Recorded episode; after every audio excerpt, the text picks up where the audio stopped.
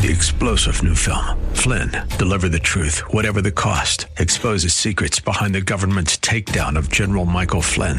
Flynn knew what the intel world had been up to. He ordered the first audit of the use of contractors. This set off alarm bells. He told the truth. He was the most dangerous person for Donald Trump to hire. They had to get rid of Flynn. Flynn, deliver the truth, whatever the cost. Available now. Watch it today. Go to salemnow.com. Salemnow.com.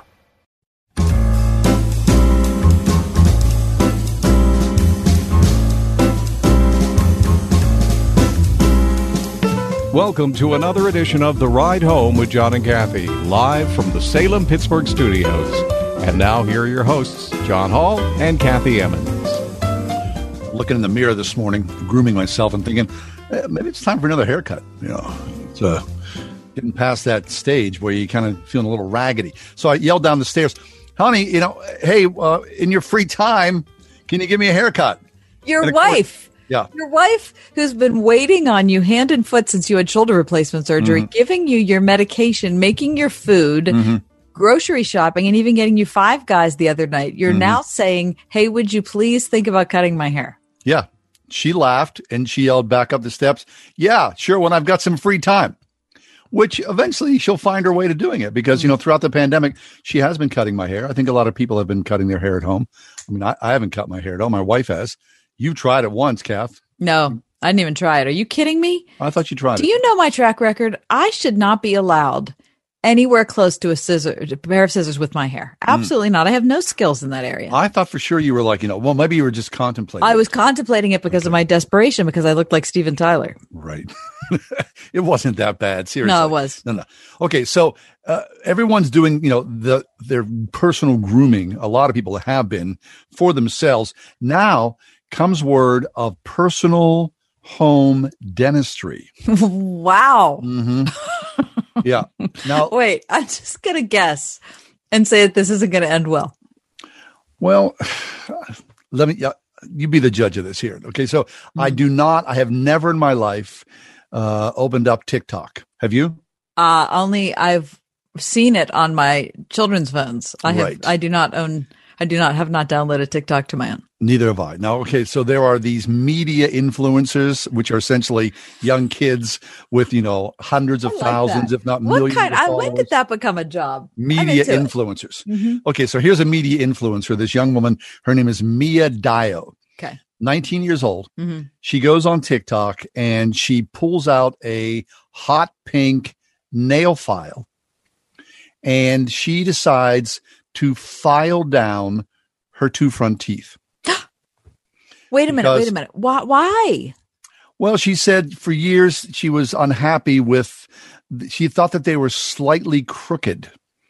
And she thought, well, you know, during COVID, you know, I'm just going to do a little something myself. Wait, there's a pandemic, so I filed my teeth. That doesn't make any sense. Okay, is she filing the bottom like they're too long, or is she filing the front? She's filing, uh, yeah, the, the bottoms of the, you know, the top and the bottom together.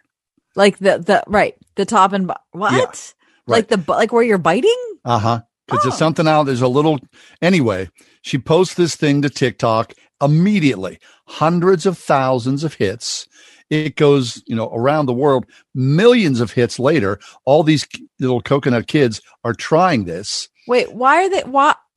Because people are- obsessed with their. What? What? Do you, if you're on TikTok, you're probably sitting around looking at yourself all day in the mirror or on video. So people get my teeth are a little crooked. I'm a little. So every all of a sudden is filing their teeth. Dentists hop on TikTok and say, "Listen, everybody." You're on my last nerves.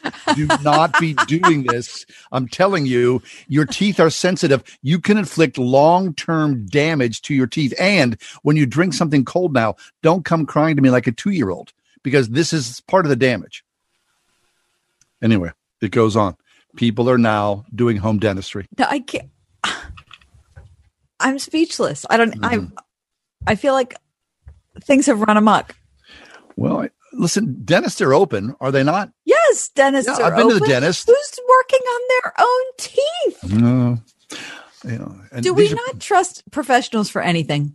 Have we have we doubted our institutions to the point where we don't even go somewhere we do our own tooth work. Right. With a hot pink nail file. I mean, what in the Okay. world? How many years do you think it takes to go through dental school? Is that three years? It's a journey. I think it's four years. I think Okay. it's like med school Yeah. because So you're, you're a doctor of dentistry at the end. Mm-hmm. So, So for cosmetic dentistry, do you think this is the new vogue that all of a sudden now your your cosmetic dentist will have to have a hot okay, so the people. Okay, so the people who are filing their teeth on TikTok, okay, are the same people who get on Facebook and act like they're epidemiologists. Right. right? Because they look at people who are dentists and doctors and think, well, they don't know anything. Mm-hmm. Like the four years they've invested in their area of study was basically just killing time. Yeah, just hanging out. Okay, listen, listen. We talked about this briefly, I think off air. You have to watch the social dilemma. Oh yeah, so I'm going to watch that. We have we're actually going to uh, discuss it next on next week's show. Please do. I mean, I've seen it once. I need to go back and look at it again. It is an indictment, essentially, of social media and where we are today around the world. It's not good for us. And if, if you have any It's doubt about our that, teeth. I think we've No, of course that not. this morning. This morning, this afternoon. What time of day is it? it's a little after four o'clock. been- the show airs four to six. four to six, we air here on 101.5 Word FM. I want to welcome you, Kath, as my co host for these past decade and plus to the show. Sorry. Oh gosh, Mike. Mike, were you holding up fingers for a reason? Uh, four years. In Four denti- years for denti- dentistry. yeah, in dentistry. Thank you. I appreciate. It. I thought you were filing down four teeth. Oh no, Oh, what the heck's not. Mike doing? He's got 'em. dissatisfied with four of his teeth. He like a little pumpkin seed stuck back in there, and Right. all of a sudden he starts filing away. There it goes. That's ridiculous. So are people going to start like at home podiatry? right. Is that what's next? Right. Like Right. like gallbladder surgery? Do it yourself. Yeah, sure. I got you know, I got a little uh, letter opener and some needle. How I I mean, how hard can it be? No, it's fine. My doctor's an idiot, they say. So you know, why not just go in on my own? I mean, t- I feel good about myself because I had a shoulder replacement, but I let a professional do it because, I mean, uh, you know, the wire coat just- hanger, It was just in an awkward angle for you. right? Pop it against there. Anyway, we got a big show for you today, do we not? We sure do. Uh, in the on deck circle, and am I right in saying, John, that the Pirates are in the middle of their last home game of the season? Yeah. Season ends mercifully Sunday. Okay. Okay, but here they are. Hor- so last I heard, which was about 30 minutes ago, uh, the Pirates were up six nothing in the, Good. I believe, the bottom of the fifth. God bless him. Here's the thing: we are perilously close. We're only two games behind the Rangers for the worst record in baseball. Mm-hmm. Good. So we can't be winning games at this point, or we're going to lose the first pick in the draft. Does it matter if they got the first? pick in course the it dra- matters. No, if, because if they got the first pick in the draft, two or three or five or ten years down the line, they trade the guy, so it doesn't really matter. Well, aren't you a Debbie Downer? Just all I'm saying. Been there, done that. All right. Speaking of on deck circle, well, it was rough. Jerry Bowyer with us. Uh, he has got a brand new work out called The Maker versus the Takers What Jesus Really Said About Social Justice and Economics. He's done a deep dive into this. Jerry's one of us, our most popular guests and a great friend of ours. So stay close. It is the Thursday edition of The Ride Home. We're glad you're here. Don't do your own tooth work. Just say no.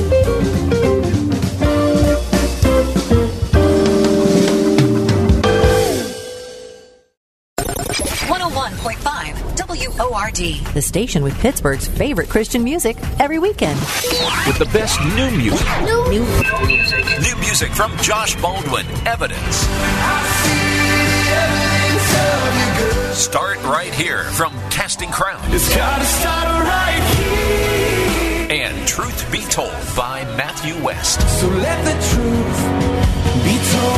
The best new music and Pittsburgh's favorites. Brought to you by Trinity Jewelers and Dennis Spira and Associates. 101.5 WORD. On the weekend. These are tough times for everyone, so dealing with your timeshare may not be your biggest concern. But when this passes, do you still want a lifetime of payments, fees, and commitments for a timeshare you were misled into buying? Hi, I'm Chuck McDowell, CEO and founder of Wesley Financial Group. Ten years ago, I started the timeshare cancellation industry by exposing the ugly truth about timeshares and giving folks the straight facts. I've been fighting the timeshare giants ever since, so no one knows this industry better than me and my team. Today, we have over 200 employees and have saved our clients an average of $65,000 in lifetime payments. Imagine putting those timeshare dollars back in your pocket. Give my office a call today. I guarantee if we take you as a client, we will cancel your timeshare contract or you'll pay nothing. Call Wesley Financial now for your free information kit. 800 881 4242. That's 800 881 4242. 800 881 4242. Hey, here's a common question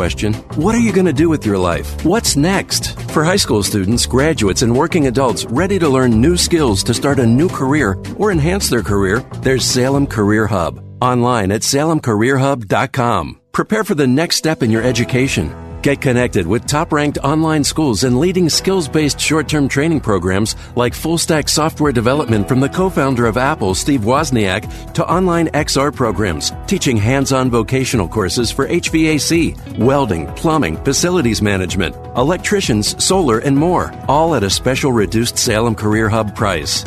Better your life through education. Our team of education professionals are available to help you Monday through Friday from 8 a.m. to 10 p.m. Central Time. Just call 866 711 6275. 866 711 6275 or visit 24 7 salemcareerhub.com. Wake up and text. Text and eat. Mm-mm. Text and meet up with a friend you haven't seen in forever. Hi. Oh, hey. Text and complain that they're on their phone the whole time. Ugh.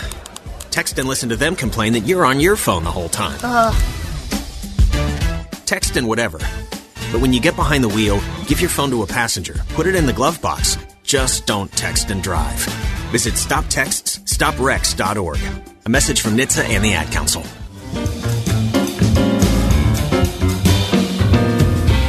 Well, it seems as though we are increasingly very quick to slap labels on people mm-hmm. and institutions. Jerry Bowyer is with us. Jerry's been a regular guest on our show for years. He's got a brand new book out called The Maker versus the Taker What Jesus Really Said About Social Justice and Economics. Jerry, welcome. I guess that, you know, the big label, people think that Jesus was a socialist. Yeah, some people do. Um, uh, and then some other people um, kind of push back about against that um, because Jesus kind of does sound a little bit like a socialist. And then, so then they kind of, what they try to do is they try to turn down the Jesus message a little bit. So Jesus says it's easier for a camel to go through the eye of a needle than for a rich man to enter the kingdom of heaven. Doesn't say to enter heaven, it says enter the kingdom of heaven. It's usually misquoted. And that sounds a little socialist. And then other people who are conservative say, well, I, look, I know socialism um, is a bad thing and it does bad things. Jesus can't really mean that. So he's probably just talking about the guy's heart, or, you know, maybe this is about the second coming, or we take the Jesus economic message, which some people have turned to quarter volume, where he sounds a little bit socialist, and then we like grab for the, uh, you know, grab for the, the, the knob and say, oh, no, no, no. No, Jesus can't really mean what he's saying. And what what I'm saying to both sides is, listen, let Jesus be whatever Jesus is, right? Your job isn't to tell him what he is. Your job is to let him tell you. So you turn that that um, that sound all the way up and you listen carefully, and a picture emerges, which is certainly not Jesus as a socialist, um, and it is, but it's also not a Jesus who is unconcerned. So double negative. Sorry if that's confusing. It shows a Jesus who actually is concerned with social justice. He's, he is concerned with the exploitation of the poor and the middle class but he is not doing it from a revolutionary socialist point of view. So we're really in, in our world. You got a lot of young millennial Christians who embrace the the socialist Jesus, and you've got a lot of boomer conservatives who are like, Jesus is just talking about heaven. It's just about salvation. It's not about anything else. He doesn't care about society. Um, when in fact, I think if you read the Gospels carefully, you find out that he is certainly concerned about heaven uh, and he's concerned about hell, and he's also concerned about turning, you know, bringing heaven and hell to earth, creating hell on earth by trying to create heaven on earth. That he cares about our souls, and that he also cares about every aspect of our lives, including economics, and says quite a bit about it. Mm. Jerry, this is a problem that we all have right now is that we have a tendency to fall either off the left side of a wagon or off the right side of a wagon. And it's very hard to just keep your head about you and discover some facts And I believe that's what you're trying to do in the book. You say you've written the book for people who want to get unstuck. Um, unstuck from what? Unstuck from the problem that you just talked about. Unstuck from the turn Jesus up to quarter volume just enough that he sounds like Fidel Castro if you're not really listening carefully. Or, oh, no, no, no, I don't want to hear about that. Don't say social justice. Don't talk about economics. Jesus just cares about your soul in the second coming. Um, between um, a social gospel uh, on the one hand and a world fleeing form of fundamentalism, which does not try to mm-hmm. influence the culture at all. And despite being, you know, technic, you know, uh, these folks, despite saying that they are, you know, founded on the word and stand on the word, they're not reading the word carefully enough to see that Jesus is actually talking about economics and other social justice issues a lot. We're afraid that if we let Jesus talk about economics and politics, if we let that in, that it's going to it's going to lead us to socialism. And I think that's a risk you have to take in anything with Jesus. Sure. You let him sure. lead. Now he didn't lead me to socialism, um, but I let him lead. You go. You tell you you you tell me what you're saying about economics. I will listen to the best of my ability, and I'll do all the work that it takes that I that I can do with the original languages and the archaeology, and then and then you lead Jesus.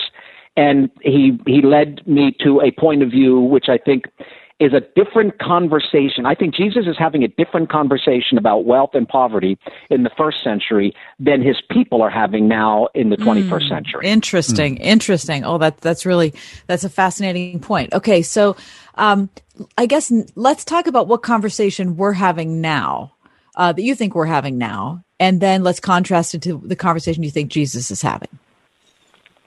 I think we're having a, a, a conversation. One is we're having a conversation in the church about wealth, good or bad. Mm, um, wealth, good or bad. And, Got it. Right, wealth, good or bad. Um, and you have these polls, um, and one um, is centered around the you know the prosperity gospel, um, which is largely something that people who don't agree with it call it. Right. So so then anything now, now there are definitely people out there who are who are engaged in false teaching um, which is that God wants you to be prosperous, and the way that you become prosperous is by giving to my ministry. Um, you know, that's clearly corrupt. Um, and Jesus is very hard on people like that in the Gospels. You know, we look at the story of the um, of the widow's mite and say, "Oh, what a nice story about how how generous she was." Well, it is a nice story about how generous she was, but right after that, he's angry. He storms out of the temple and says, This is going to be destroyed, uh, and calls them devourers of widows' houses. It's not a sentimental story. Um, it's, a, it's partly, it, it, it lauds her because she's being generous, but it is an, an assault on the people who manipulated her into thinking she's supposed to give her last penny away. So the social gospel types do not survive Jesus. They, they wither in front of Jesus's um, uh, critique. But then there's another side which kind of says um, wealth is bad. Um, tends to be upper middle class people who talk this way. You know, they go to college and they learn it. They go to expensive colleges and they learn about how bad wealth is. Um, and you know, they're on the other side of that. So we have a wealth good, wealth bad conversation. Jesus doesn't seem to be having that conversation at all.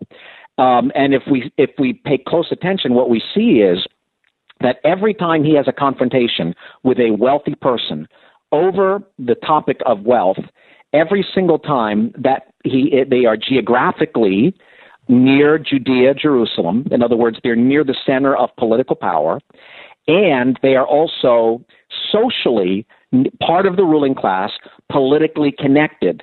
Um, you know, part member people in a position to use their political power to extract wealth from people. He doesn't have any confrontations like that in Galilee. Galilee had rich people, but they were rich traders. They were rich merchants. They were rich investors. They weren't rich politicians. What you have when he goes down and meets the rich young ruler and Zacchaeus the tax collector, and then the, then has his confrontation with the with the um, temple elite, and all of these confrontations are about pe- people who were politically religiously connected. So it is the people who take wealth who use their power to extract and extort. Defraud is the word Jesus used, apostereo, um, to extort wealth from people. Those are the ones who get the tongue lashing. The people who are creators of wealth, they don't. Some of them were close friends of Jesus. So, like the entrepreneurial Joseph of Arimathea, he's wealthy, he's Jesus' friend. Jesus doesn't say, take everything you own and sell it and give to the poor. But he does say that to the senator, the Sanhedrin member, the rich young ruler who has been defrauding people. So it matters where the wealth comes from. Is it made? Hmm. Is it produced or is it taken? That's that's the dividing line. Jerry Bowyer is with us. His brand new work is called The Maker versus the takers, what Jesus really said about social justice and economics. So, Jerry, w- with that thought in mind that you just expressed, when you look back at the beginning of the 20th century, you know, with the robber barons, of course, Andrew Carnegie and the Rockefellers and whatnot, and then you fast forward to the 21st century with Bill Gates and Mark Zuckerberg and such, would Jesus be calling them out? Because clearly they were making things, but they were also taking a lot from those makers as well. Well, I, I don't know what Jesus would be doing. I'm I, I'm trying to I try to avoid that a little bit because I'm I'm still trying to figure out what Jesus was doing when I have the text. So let me just I'll lay. So this is not me saying bad question, but this is me saying I'll lay out what I think might contribute to an answer. Um, but you know, I think we have to kind of get. I, I'm not ready. I'm not that ready for that level of application yet. I think we have to have a shift in thinking, and then we start then you know applying it. Okay. Um, so uh, and and let's so let's talk about a Bill Gates. Um, someone I did another interview about this, and someone said that he heard a sermon once about uh, you know uh, Jesus and the rich young ruler, um, and he said this would be like Jesus running into Bill Gates and telling him he has to give it you know this because he's young and he's rich. Sure. Um, and I said no no, no, no. It isn't. And that's the problem. Is not like a Bill Gates. Jesus had people like you know, his version of Bill Gates up there, people who figured out new ways to make stoneware and had a nice industry that they were exporting. He had people who were getting better not just at fishing, but at make, making fishing hooks and exporting them around the empire. Um, there, there were entrepreneurial innovation types in, in Jesus' neighborhood. This was a senator this was a member of the Sanhedrin. So um, now, some of these people that we've talked about who have become wealthy have done it because they've created new things. They've created, they've had ideas um, and ideas that are so good we're willing to pay them for these ideas. Some of these people did it through fraud. Some of these people did it through pull. In other words, like, you know, you have a tech company and then you use government regulators to stop other tech companies from competing with your tech company. See, that's really different. That, that would be, I think, the money changers. They had a government mm-hmm. granted monopoly right? That's really different than somebody who just has a better product. Like if there's a more honest, there would there would have been other money changers all around the. There are different currencies in use. People would change money all the time. Where is Jesus whipping the money changers in Galilee? He lived just outside Sepphoris. It was a banking center. There would have been currency exchanges all the time. Where's Jesus getting, you know, being confu- consumed with anger with anger about that? He's not. He's consumed with anger for the money changers at the temple because it's a ripoff done allegedly, you know, with God's approval and with government power. They had a 100% write up that was guaranteed to them because the government set the price, it set the taxes, it set the exchange rate. So the, so the people were being ripped off and they were devouring widows' houses. So somebody who makes software that's useful to us is different than say, say somebody who makes software that steals from us. The money changers were stealing. That's why Jesus called it a robber's den because they were stealing. It's not a metaphor. They were engaged in theft. Now, every big business has a little has a mix. Mm-hmm. Every company you know, Bill Gates, Microsoft, a lot of innovation, but did he use lobbyists? Oh, sure he did. You know, did he sometimes, you know, maybe cut some corners or do some things? Uh, sure. sure. We're all like that. I do too. Every, every, you, me, everybody in our business practices, sometimes we're not at our best. I think the, que- I just want to establish is the way that you make your living in the world fundamentally producing things and serving other people with it, or is it fundamentally using power to force productive people to give to you? Mm-hmm. That's the moral distinction. Now, how tolerant we are when we fall short of the perfection of being producers, that's that one's too too hard for me to answer. Mm-hmm. Jerry Bowyer's with us. Jerry has a new workout called "The Maker versus the Takers: What Jesus Really Said About Social Justice and Economics." We need to take a break. When we come back, Jerry, let's talk about something um, I guess I hadn't thought of until you started bringing it up six, eight months ago. Is why don't I pay attention to place names in the Bible, actual geography? Well, that has to do with economics. That's what Jerry says. So we'll talk about it next on the ride home. Hey, pastors, how are you reaching your community? Here's John MacArthur from Grace to You. I don't need to recreate the truth. I don't need to innovate anything. I need to follow the example of those who have gone before and have been profoundly blessed by God. Pastor, don't miss encouragement like that from John MacArthur. Join us for a series of virtual pastor appreciation events. You'll also hear from Alan Jackson of World Outreach Church in Murfreesboro, Tennessee, speaking about the pandemic. Christ in you enables you to be more than a conqueror. We're going to face challenges and difficulties. We're going to come through this season. We'll do better than that. We will flourish. The virtual Pastors Appreciation Event. Five different 90 minute sessions free each Thursday in October with 10 speakers and musical guests. Be encouraged, equipped, and edified. Presented by Trinity Jewelers, sponsored in part by RPTS and Geneva College. Register now at wordfm.com. Hi, this is Robert Jeffress, pastor of First Baptist Church in Dallas and Bible teacher on Pathway to Victory. Let me encourage you to be in prayer about the upcoming election. Then make sure you prepare.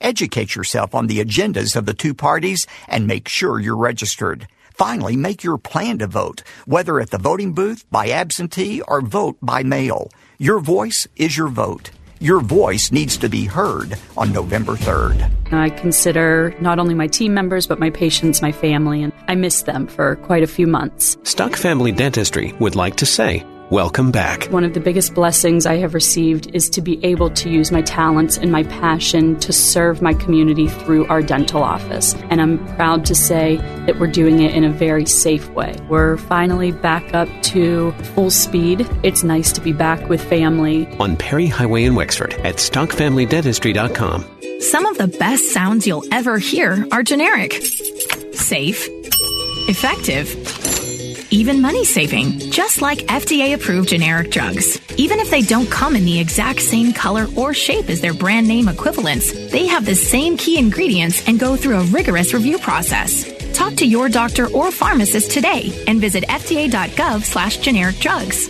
Generics are safe, effective, and can save you money. You'll like the sound of that. Save up to $800 right now at Mattress Warehouse. For a limited time, get free delivery and setup on all orders over 499. Visit sleephappens.com for a location near you and to learn about their clean shop promise. Only at Mattress Warehouse. Sleephappens.com. This is Kathy Emmons. John and I are grateful for the encouragement we have from all of our advertisers and especially our friends at Grove City College. Thanks to everyone at Grove City for supporting the ride home.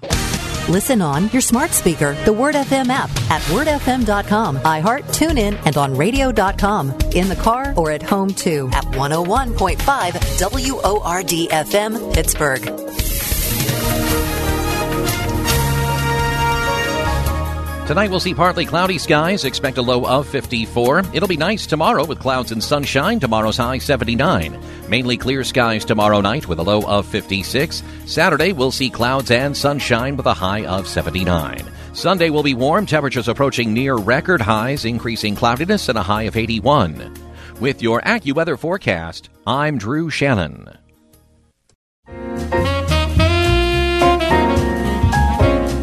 We are speaking with Jerry Bowyer. Jerry's a financial economist, a public speaker for business conferences, a frequent radio guest, especially on our show as well. He's got a brand new book out called The Maker versus the Takers What Jesus Really Said About Social Justice and Economics.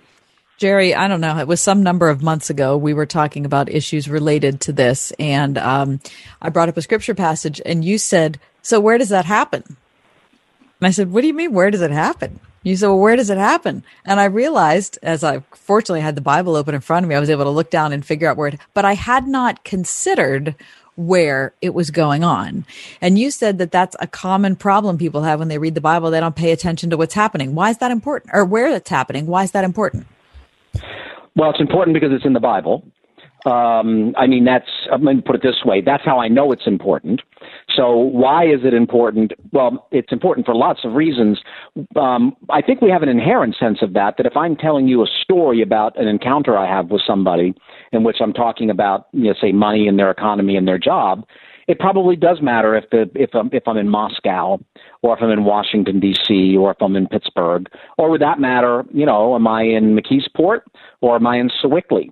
Um, those you're going to have a different picture. The story is going to read differently because of the context. Good novels have those details. They don't tell us so and so is rich. They just tell us neighborhood, clothes, whatever. This mm-hmm. is we pick that up in literature that we read, or we pick it up in a news story. We don't pick it up in the Gospels because that's their world. That's the world of the first century, and we don't have the same associations. You know, the steel with Pittsburgh, um, finance with New York, and you know, some media with New York, Hollywood, et cetera. We don't have those same associations. Um, so it's hard work, um, and hard work doesn't get done easily. So we don't do it.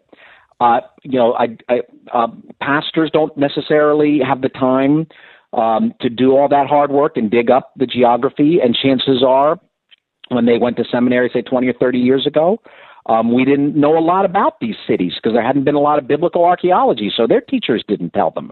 Well, now we know loads and loads about it. We've dug up a lot of Galilee. We know more about these places. You know, I know someone who runs a center in, in Magdala. We we know about Mary of Magdala. We know what kind of people were, they were, what they did for a living, and whether they were wealthy or not. Uh, innovation farming, industrial farming, and yes, wealthy.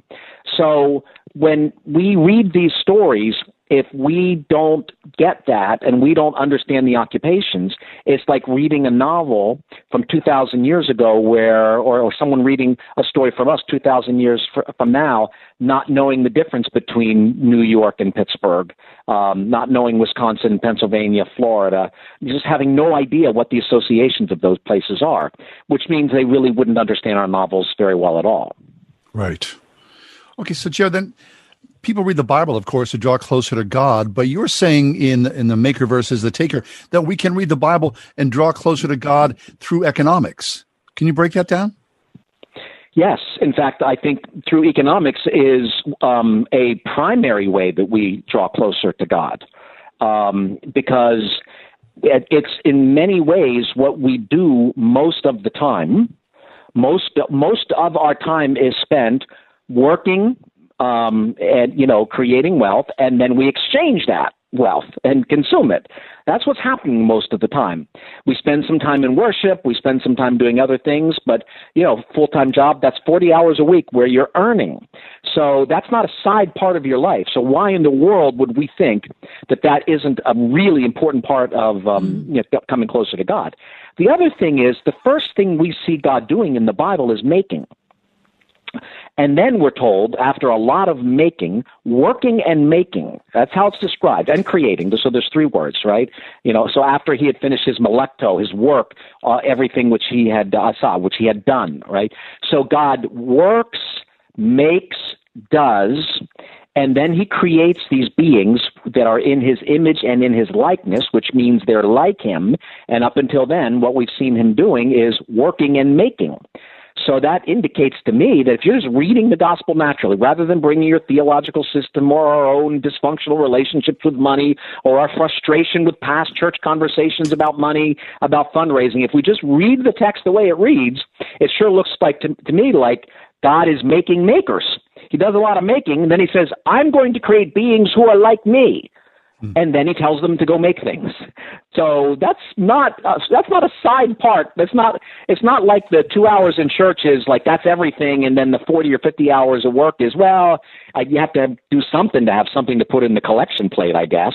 Um, that's really important as to who we are and what it means to be in the image of God, and that's why I think Jesus God incarnate himself was put into a maker culture.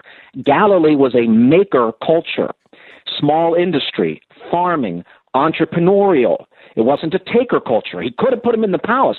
That's what everyone thought. The wise men from the east said, It looks like he is going to be born king of the Jews, is come. Let's go to Jerusalem because that's where he would be, right? No, he's at the edge and he's in an entrepreneurial province and an entrepreneurial culture, being brought up in an entrepreneurial household. Uh, somebody who makes a builder. He Jesus was given to a foster father. His foster father was a builder. Why? Because his real father was a builder, and so his real father gave him a foster father, Joseph, who was in that who had that commonality. Mm. Boy, that's fascinating. Uh, Jerry Bowyer's with us. The new book, The Maker versus the Takers, what Jesus really said about social justice and economics. Jerry, when we come back, um, let's talk about not just paying attention to geography when we read the scriptures, but paying attention to occupation, what that can tell us about an orientation in the world and how Jesus himself saw things. That's next. All right, home.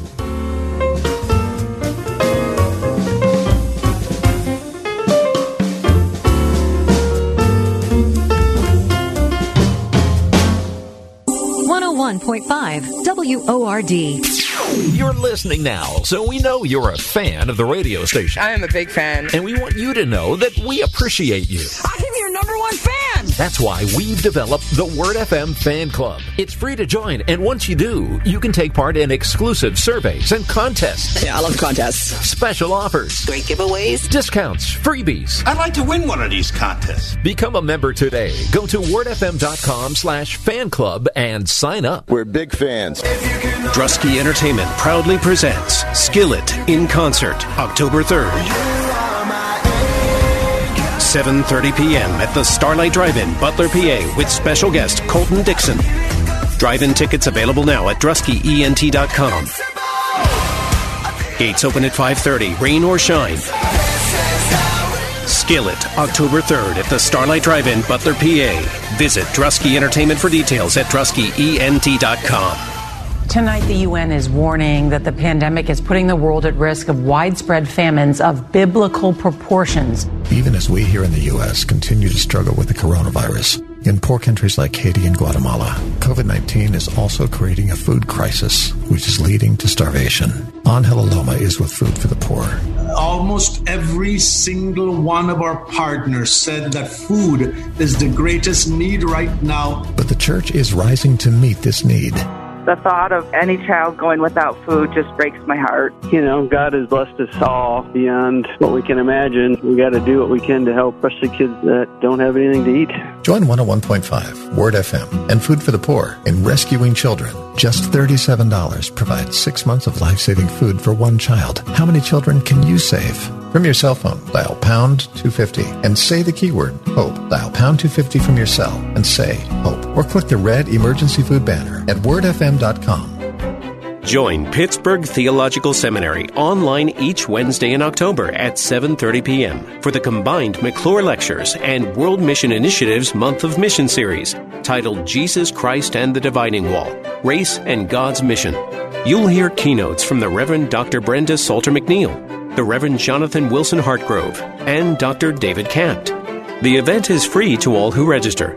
Learn more at pts.edu. This is Jay Hagerman of Abernathy and Hagerman. Upon your passing, you wouldn't want a judge to decide who raises your children or how your estate gets divided.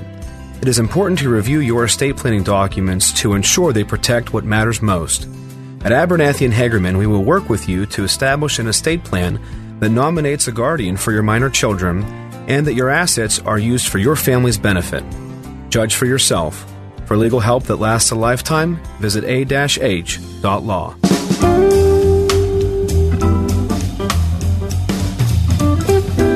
Jerry Bowyer has a brand new book out called The Maker versus the Takers What Jesus Really Said About Social Justice and Economics.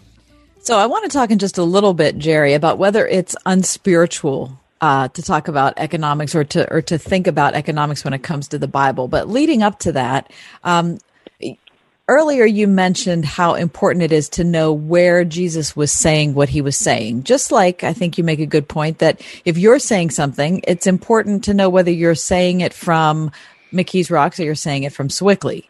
Um, right.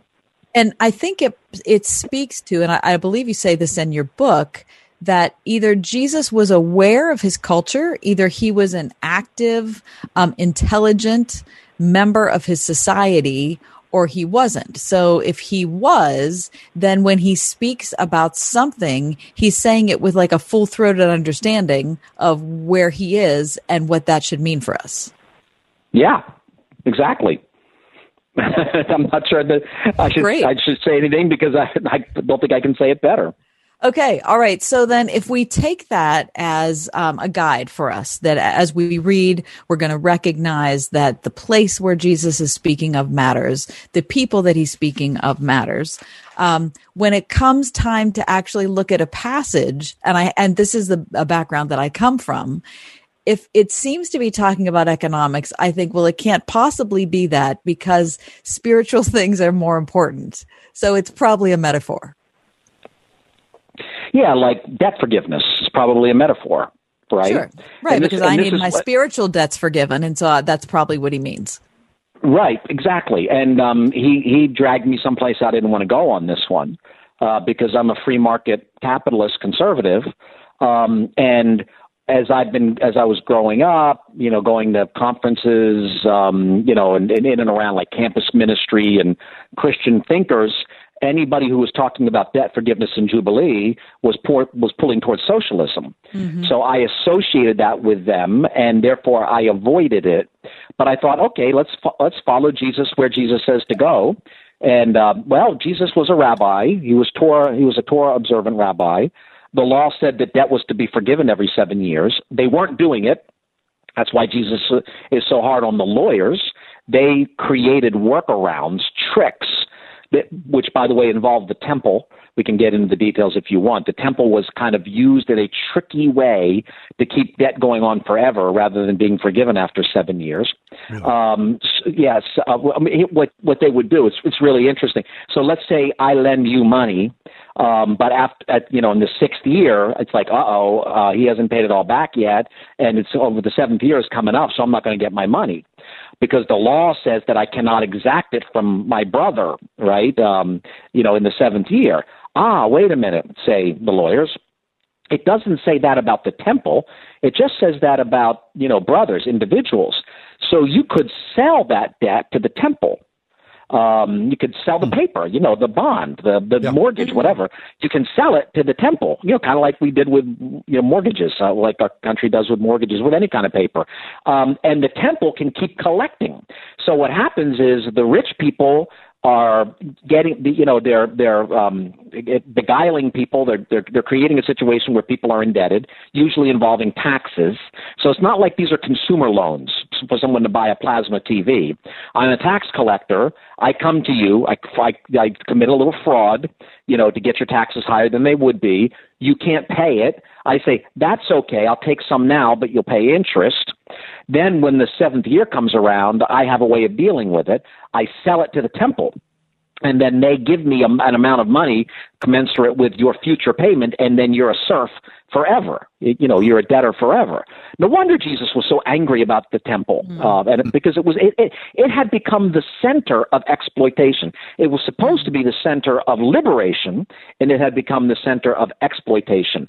So there's this rhetorical war about this and the temple. So it, I, I think Jesus is saying, follow the Torah and let's have seven year debt forgiveness. I think he's also warning them if they don't, their society will be destroyed. I think when Jesus said, forgive 70 times seven, this may seem weird to people. It is not weird in the scholarly literature. That's almost certainly a reference to the 490 years uh, that Daniel said uh, would take Israel, that Israel, when he gives a prophecy about the coming of the Messiah and the destruction of Jerusalem, 490 years. He says seven times 70. That happened. Jer- Jeremiah said, Why what was Israel taken into exile? Because they didn't follow these laws. He's, he mentions giving the land a rest, the Shemitah laws. They didn't follow the law. And then Jesus tells a parable about, about someone who's forgiven some money and then they turn around and they try to throttle something for giving a lot of money and they try to throttle somebody else for a smaller amount of money. And then you know you know how that parable goes you know the the, the one who forgave the king who forgave said okay i'm going to hand you over to the torturers. You know and scholars have struggled with this because he's forgiven 10,000 talents. That's an enormous amount of money. And people say well that must be an exaggeration. Uh, no it's not. It's it's it's spot on. It's basically um, it's it's it's uh, six years of, of of GDP for Herod Agrippa's province. It's a macroeconomic number. Jesus is talking about them not following. I know this is complicated, so uh, um, so forgive me. It's not. Yeah, it's no, I'm hard to get this. All right. So Jesus is essentially making a comment here. You're waiting for forgiveness of sins and you want to get out of exile. Here's the problem. You were sent into exile because you didn't follow these laws. Um, and you're not going to get out, out of exile until you follow these laws. Jeremiah said that's why you were sent into exile. We are now coming to the end of your seven times seven forgivenesses and you and you still are not following these laws and you're going to be destroyed and what happens to the ruling class of Israel when the 490 years is up, which is one generation from the time Jesus is talking. What happens is because they had not forgiven the debts, we have a debt re- revolt in 66 AD um, the the revolutionaries come forward. They kill, they murder the high priest and his family. They burn down the public records. Josephus says they did that to curry favor with the, with the with the great number of debtors, and you set in motion a series of escalating violence, which ends up destroying Jerusalem. And what happens is that the Romans grab the Roman uh, the the Judean elite, and they torture them to see if they have hidden gold. Um, you know, they, they were rich. Where's the money? And I'm not going to describe the torturers. They torture them in terrible ways because you must have money somewhere. Um, and so that parable comes true.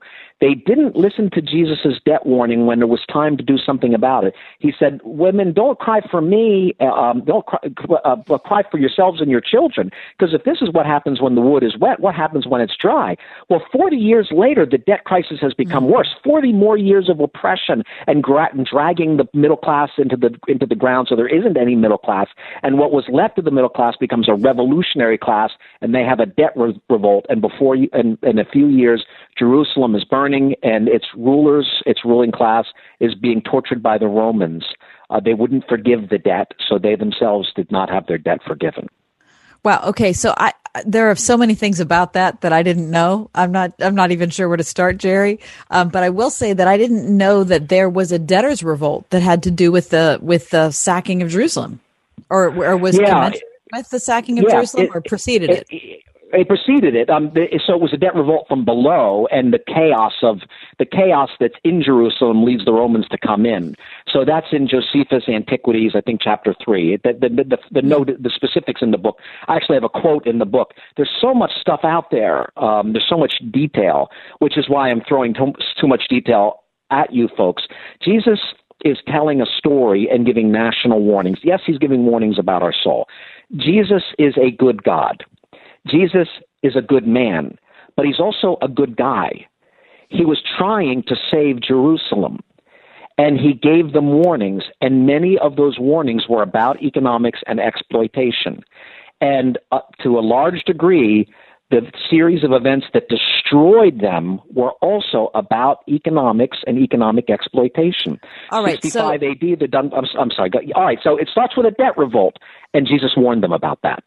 Okay, so if that so if that's the case, if if Jesus was that concerned about oppression and made it that much a point of what of, of try of encouraging them to try to stop what they were doing so that 70 AD didn't come as it actually ended up coming, then what how did we read that today? I mean, so what does that tell us? Jesus is the same yesterday, today, and forever. So he's still concerned about oppression like he was then.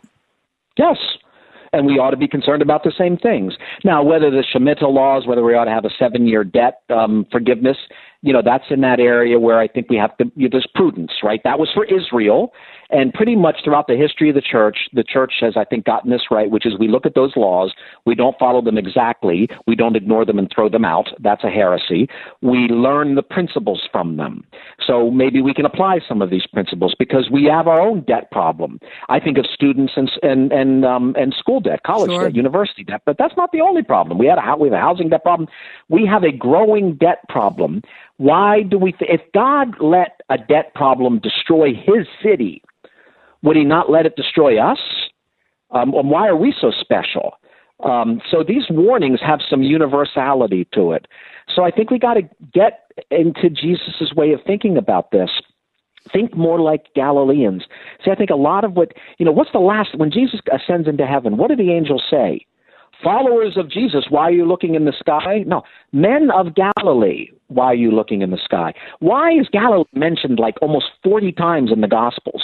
Why is it so important that they have a different accent? When Nicodemus says, you know, we ought to follow procedure on this, the, the ruling class says, well, are you a Galilean too? We didn't know you were Galileans. There's all this stuff going on where Jesus, as a Galilean, coming from a problem solving, not as a hierarchical culture, um, not not a power grasping power culture. I like to think of the Shire versus you know mm. versus Sauron versus the yeah. power.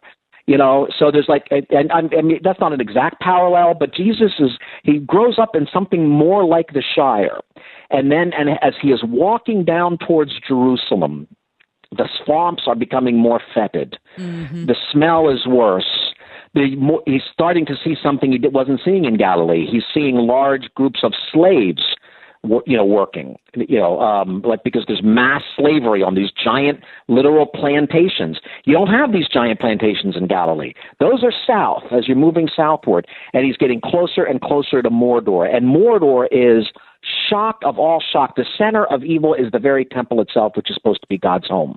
Mm.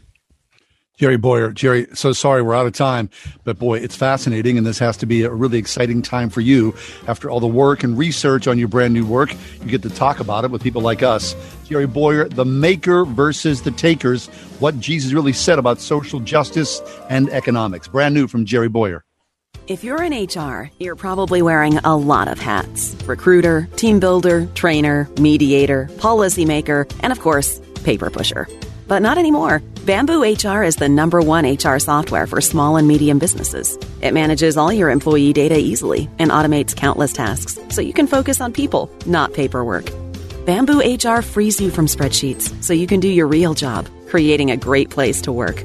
If the data shuffle and paperwork mountain have you ready to hang up all your hats, you're ready for Bamboo. If you handle HR records and paperwork, Bamboo HR is a dream. Let us free up your time and put your days of pushing paperwork behind you so you can focus on the people and making your company a great place to work for everyone. Try PC Magazine's top pick for HR software free today. Just go to bamboohr.com slash HR. This is a limited offer, only available to radio listeners at bamboohr.com slash HR. That's bamboohr.com slash HR. If you've fallen behind in your credit card payments during the shutdown, you're probably feeling some added pressures. And even a brief history of late payments can lead to a big drop in your credit score. But you don't have to solve these problems alone. Trinity Debt Management can help. We'll work with your creditors, put a stop to late fees and other penalties, and make a plan that helps you get caught up. We'll also consolidate your bills into one easy to manage monthly payment and negotiate much lower interest rates. Not only will you find immediate relief, you'll save thousands. And don't worry, it's not a loan, it's a smart way to get back on track. All you have to do is give Trinity a quick call and we'll take care of the rest. Right now, no one really knows what the future will bring, but one thing is for sure. If your debt has you down, we should talk. Here's the number. Call 1 800 990 6976. That's 1 800 990 6976. God's Word is power, and we need to be in His Word every day gaining wisdom. God is very patient, but because of our immoral society, we are drowning in debt, have poor public education, and corruption all around us. Our founders would be horrified at what the Democratic agenda has become. With the right and left fighting each other, they get none of the work done. Please go to profittoamerica.com. We're going to lose America. You can't remain silent. That's profittoamerica.com. Join Pittsburgh Theological Seminary online each Wednesday in October at 7:30 p.m. for the combined McClure Lectures and World Mission Initiative's Month of Mission series titled Jesus Christ and the Dividing Wall: Race and God's Mission. You'll hear keynotes from the Reverend Dr. Brenda Salter McNeil, the Reverend Jonathan Wilson Hartgrove, and Dr. David Campt. The event is free to all who register. Learn more at pts.edu.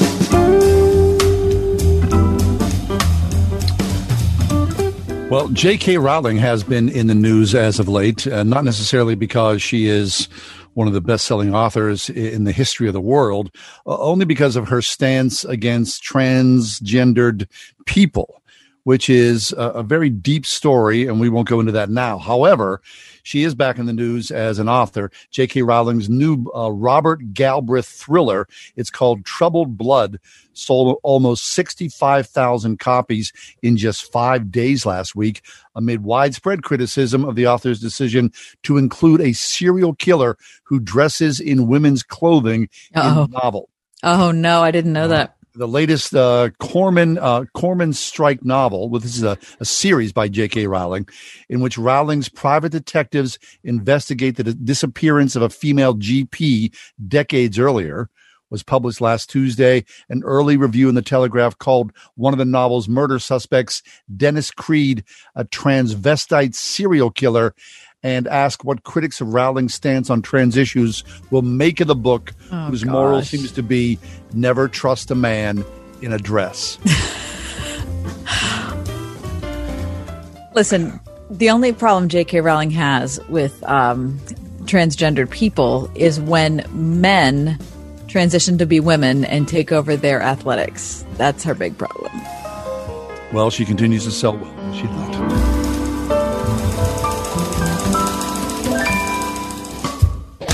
Alexa to play the word Pittsburgh to hear us there. We're on your Google speaker too, plus iHeart, TuneIn, and on radio.com. 101.5 WORDFM, Pittsburgh.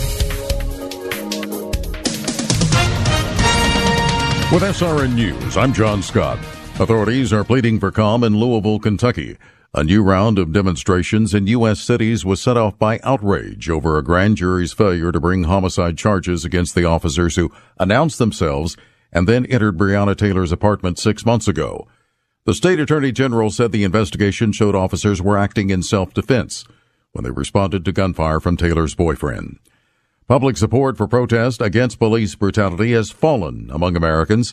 According to a new poll from the Associated Press, NORC Center for Public Affairs Research, 44% disapprove of the protest, while 39% approve. In June, 54% approved of the protest. Stocks closing slightly higher. The Dow gained 52 points today. The Nasdaq ahead 39 and the S&P 500 up 9. This is SRN News. I know that on those tablets Mr. Moses brought down is the commandment to not covet. But I'll confess, my neighbor and his lawnmower is making it tough. He's got this stand behind, ride along space shuttle that covers probably three times more space than my trusty old lawn boy. So, when we have who mows the fastest races, which are completely fabricated in my head, he has some impressive advantages that I just don't have. And at our Faith and Family Mortgage team, we're blessed to have a pretty special advantage of our own, and one that could be a big deal for you. Our team is lucky to be an arm of a bigger company that is a direct lender, which means our company gets to use its own money and make its own decisions within its own walls, an advantage that often allows us to get you a better rate, saving you monthly and lifelong money on a refinance or new home purchase. We are United Faith Mortgage. United Faith Mortgage is a DBA of United Mortgage Corp. 25 Melville Park Road, Melville, New York. Licensed mortgage banker. For all licensing information, go to NMLSConsumerAccess.org. Corporate NMLS number 1330. Equal housing lender. Licensed in Alaska, Hawaii, Georgia, Massachusetts, North Dakota, South Dakota, or Utah. At Fisher Investments, we do things differently, and other money managers don't understand why. Because our way works great for us. But it may not work for your clients. That's why Fisher Investments is a fiduciary, obligated to put clients first. It's the highest standard for a financial advisor. So, what do you provide? Cookie cutter portfolios like the rest of us? No cookie cutter portfolios here. Fisher Investments tailors portfolios to meet each client's goals and needs. But you do sell investments that earn you high commissions, right? And make commissions when you make trades for your clients?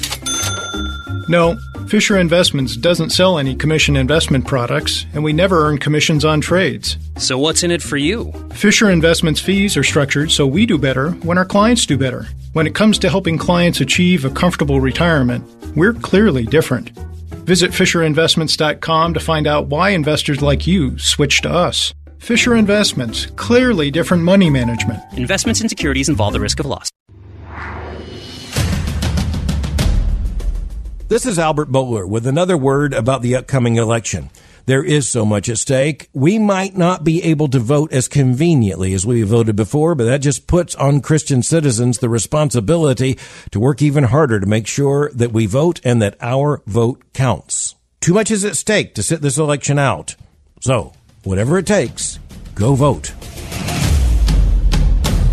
To serve as a ruling elder is a high and holy office. RPTS now offers five flexible online courses to help you shepherd the Church of God. The Ruling Elders program features courses on biblical counseling, interpretation, worship, the church, care and administration, plus preaching at elective options that best fit your ministry paradigm. No papers, no exams, just solid biblical teaching from experienced pastor professors. Individual and group rates available. RPTS, study under pastors. Learn more at rpts.edu.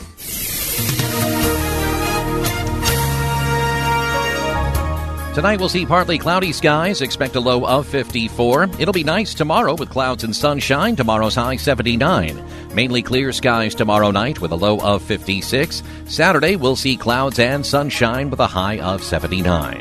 Sunday will be warm, temperatures approaching near record highs, increasing cloudiness and a high of 81. With your AccuWeather forecast, I'm Drew Shannon.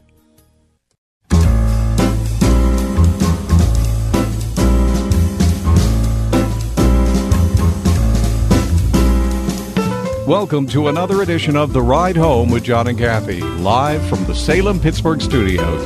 And now, here are your hosts, John Hall and Kathy Emmons. Well, of course, the uh, coronavirus uh, continues to extract all manner of punishment on us around the world. For sure. Uh, this story we saw today about grown kids, adult children who are living their lives and creating their own way. Suddenly the rug's been pulled out because of the economic uncertainty. They've lost their jobs. And before you know it, you've moved back in with mom and dad. A story in uh, today's USA Today. Uh, a young guy, a young, I'm sorry, young woman, Lindsay Reynolds, who is working uh, a marketing job at Disney this year. She built a life in Florida. She worked super hard, but then, of course, Disney closed up. She uh, had to get a lease broken and move back into her parents' home here in Pennsylvania. About two thirds of parents say that they are providing financial support to their adult children during the crisis. Mm, I bet. Half of the people surveyed, of this 5,000 people surveyed, are helping their adult children pay for everyday costs such as gas, and one in five has had their adult child move back home with them. I mean, it seems as though maybe in some ways helpful for the entire family, right? I mean, as difficult as Listen, you got to band you got to band together in times like this. I mean, you know, it's not just emotional uh, security um, and comfort. It's the fact that you know you need a roof over your head and you need to be able to share some food. Right. You know, you can imagine. Look, we talked about this the other day. Our kids, you know, are in college. We're thinking, so when our kids leave the house, you know, their bedroom, I'm going to turn that into Right. And now all of a sudden, you've turned that into, and the kids are coming back home, and all of a sudden they're sleeping on a sleeping bag in the living room. Yeah.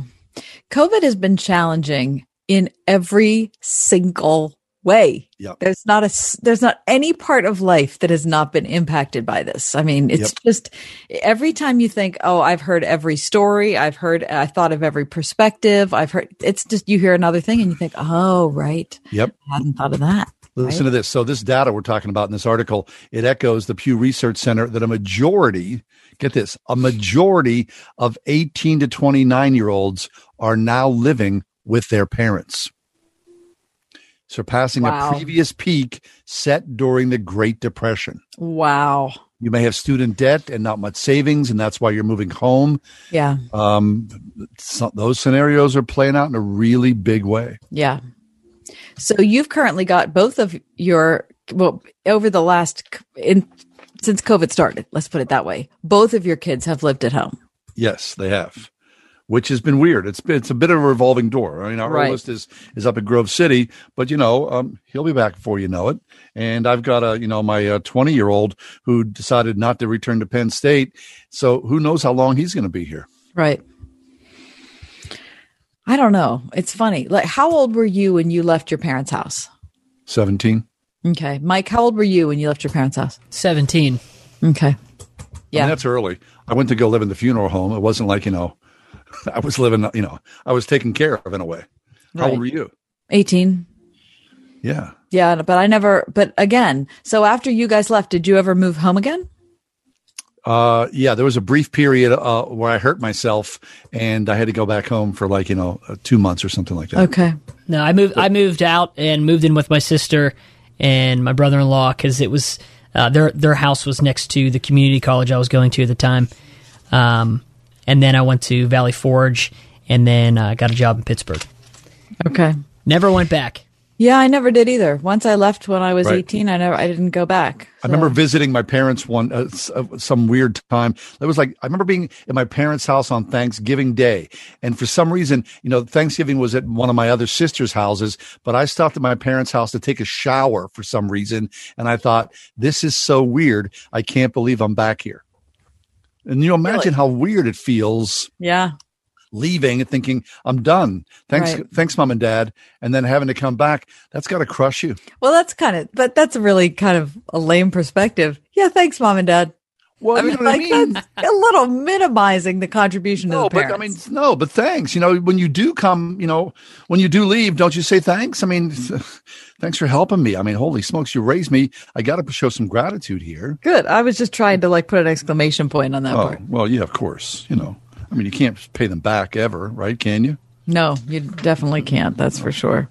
Um, all right. So what do you think? Let's change, um, let's change tack and let's talk about, um, a message that a college professor would have for returning college students this fall. So some students are studying online, some are at home, like your son, some are, you know, away at school, like mine. Um, and our perspective as a parent is probably different than what a uh, professor would tell them. So let's turn to one that we know. Dr. Joshua Swamidass is next up. He's from uh, Washington University in St. Louis. He'll have a message for any college students listening, or maybe parents listening. You can pass it on. Let's talk about that next Thursday edition, The Ride Home. 101.5 WORD. There are three ways of dealing with the Bible, especially when you come to a passage that you don't quite agree with or understand. The first tactic is to pick and choose what you want to believe. The second is to remain ignorant of what the Bible has to say at all. The third is to dig into the Word and try to understand all of it, whether or not you like what it has to say.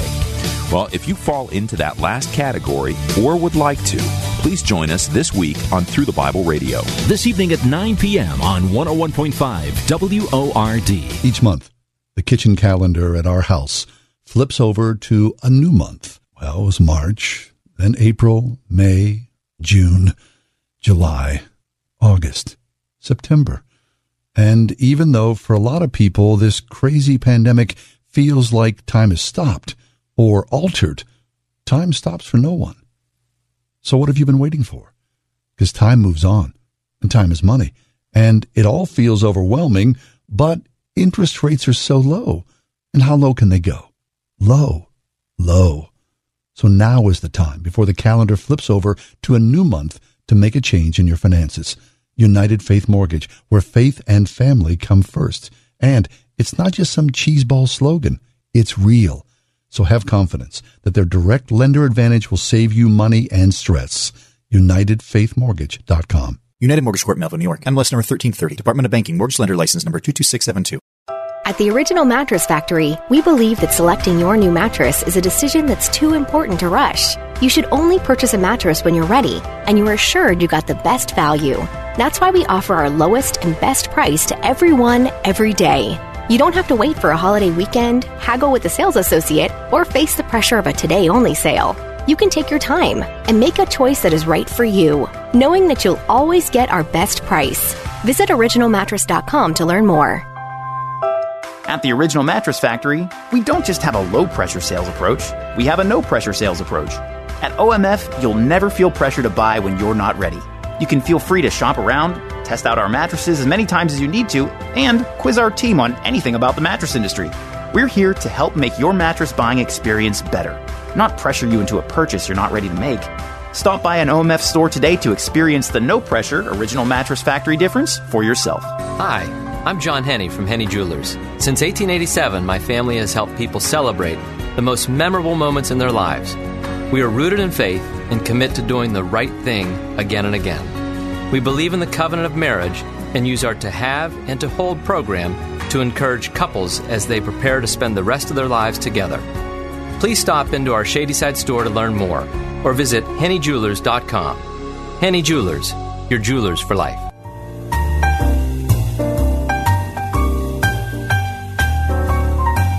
You see uh, what's happening across the country, all the different uh, protests, in some instances, riots. And, you know, uh, you look at yourself, at least I do, and you think, well, clearly there's a generational divide because I just don't, a lot of times I just don't get it. As much as I want to, as much as I read and study and think, there is a gulf here between me and, you know, 20 somethings. So what is going on on college campuses? Well, Dr. Joshua Swamidass is with us. Dr. Swamidass is a regular guest on our show. He is a scientist, a physician. He's a professor at Washington University in St. Louis. His latest book is called The Genealogical Adam and Eve, The Surprising Science of Universal Ancestry. But here today, Dr. Swamidass, to talk to us about a message for college students. Josh, welcome back. Yeah, it's good to be here. Yeah, Josh, always good to have you here. Um, you know, Josh, just this morning I was thinking about um, higher education and thinking that in a lot of ways, um, in a lot of ways, we treat college now like a vocational school. Um, mm-hmm. You know, like we're interested in getting the degree out of it, but not in. In fact, I think Stephen Carter said this, um, the, the Yale law professor. Um, I think he said or maybe he's not a law professor, but he's a Yale professor. Um, anyway, I think it was him who said that the the problem that we're seeing in higher education is students showing up eager for the degree, but not for the learning. What do you say? Well, that certainly does happen. Uh, you know, I was a pre med student. I'm in a medical doctor now, so for a long a long time ago, I was a pre med student, and that's one thing that frustrated our professors in the end, where you know you'd have students that are taking this class because it's a requirement to get into medical school, but not because they actually had any intrinsic interest in it. And so that certainly does happen. However, I, I do think that um, that's not really what the best of the university is supposed to be. I think the university is supposed to be a place where we're learning how to think more broadly, getting educated in things that may not be directly pragmatically useful, mm-hmm. but they're connecting us to like a larger story of of you know what we've been engaged in as a human race for much longer, and and uh, really learning and really opening the door to actually take down go down other careers and paths, like for example, becoming an intellectual and becoming a professor yourself. That sort of stuff can happen in a in a university environment that wouldn't happen, for example, in a professional school. Mm-hmm. So, Josh, you had an opportunity recently because you are at the University in St. Louis, at Washington University in St. Louis, to address college students. And uh, I'm reading the the transcript of what you what you spoke to these children about, these kids about, and you gave them bad news, which essentially is the world is, the world's fallen. Yeah, so to give some context there, that was for every campus. It's, uh, it's a ministry that was bringing together about 100 different ministries, and there's about 100,000 students that ended up listening to me and several other people for an hour just as a welcome back to campus. Um, it's really worth checking that video out. Um, Lecrae was there, as were others too. Now, I was thinking a lot about what to share with these students, and I think the key thing that I think um, is just strange about this time is that we're really in a time of disruption, aren't we? This isn't a really normal year to be going back to graduate school or to school or whatever. Um, you know, things that we thought were really you know, calcified or ossified or stuck in a particular way, those, those, those sorts of things we're seeing now, those things we just thought would never change, they're not the same this year. So that really opens up a certain amount of fear and uncertainty, but also a certain amount of hope that maybe the way the world as we find it isn't the world that we're stuck with. Maybe we could try and find a better way too, right? Hmm. I think that's the hope of disruption. Yeah, yeah. I think I think that's that's what we can all hope for in any type of disruption, right? Is that we we tend to see a different way forward than we might have seen uh, otherwise, and and so I get I think I get where you're going with this uh, when you say to students that this could be the most important year of your education. Yeah, and I think and I think this idea of the fall, which you mentioned too, John, is really critical. I mean, a core belief that we have as Christians is that the world as we find it And I mean that in a very, um, a very total sense. We can mean that in terms of our lives personally, which is how we tend to think about our individualistic American faith. But you can kind of broaden out from that, you know, the city as you find it. Uh, you know, your profession as you find it, your area as you find it, your, your, the country, the world as we find it. That world is not the best version that was possible. That it could have been better. It could have been fair. It could have been just. It could have been. It could have been a much much better world. That that that, that that's a fundamental core belief that we have as Christians because we believe there was a historical fall which screwed a lot of stuff up and and and it lost our opportunity for that better world, right? And I think one way to see that is it a, is it a depressive sort of thing that we're lost here.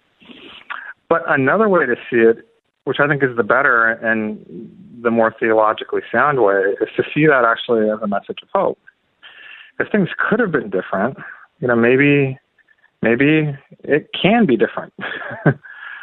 maybe maybe there is a way where instead of trying to just settle for this, we can actually you know be okay with that dissatisfaction and let that dissatisfaction encourage us to help see that better way. Yeah. Okay. All right. I'll buy that. So if you see that dis- dissatisfaction and look for a better way, then that requires some action, right? So here we are right now. Every, things are pretty much shut down still after six plus months. And you're talking to these college kids about a sacrifice. Now, uh, to be honest, you know, when this whole, whole thing unfolded, you know, when COVID came down, I think, uh, uh you know, a lot of us were thinking, what's going to happen? I mean, how will America respond to this? And now we're so far into it uh, to be honest, I'm disappointed in how we've responded to this because it feels as though we've been selfish and childish and we just want things our way. So the idea of sacrifice for the greater good, especially from a younger generation, it seems a far, far reach, Josh, but maybe, you know, you've got a better handle on this because you're with younger students every day. What do you think? Well, I do think that there is a generational difference, and, and I don't want to make too much of it. I, I don't think necessarily that students today are somehow more saintly or, or worse than, than other generations, but sure. But I think if you talk about college students or graduate students, they're they're people who are really you know just entered adulthood. Um, they don't actually have a lot of power yet. but they are smart enough to be looking and seeing how people who came before them have used power and what that's done. And I think more and more over the last decade, I've seen students just looking at how, uh, you know, the current leaders that they've seen in the church and in society and in politics and all that, um, and you know, in their parents' generation and their grandparents' generation, and just and just I think coming away with a, what which which I think is actually the correct view. It's not necessarily hatred of these people.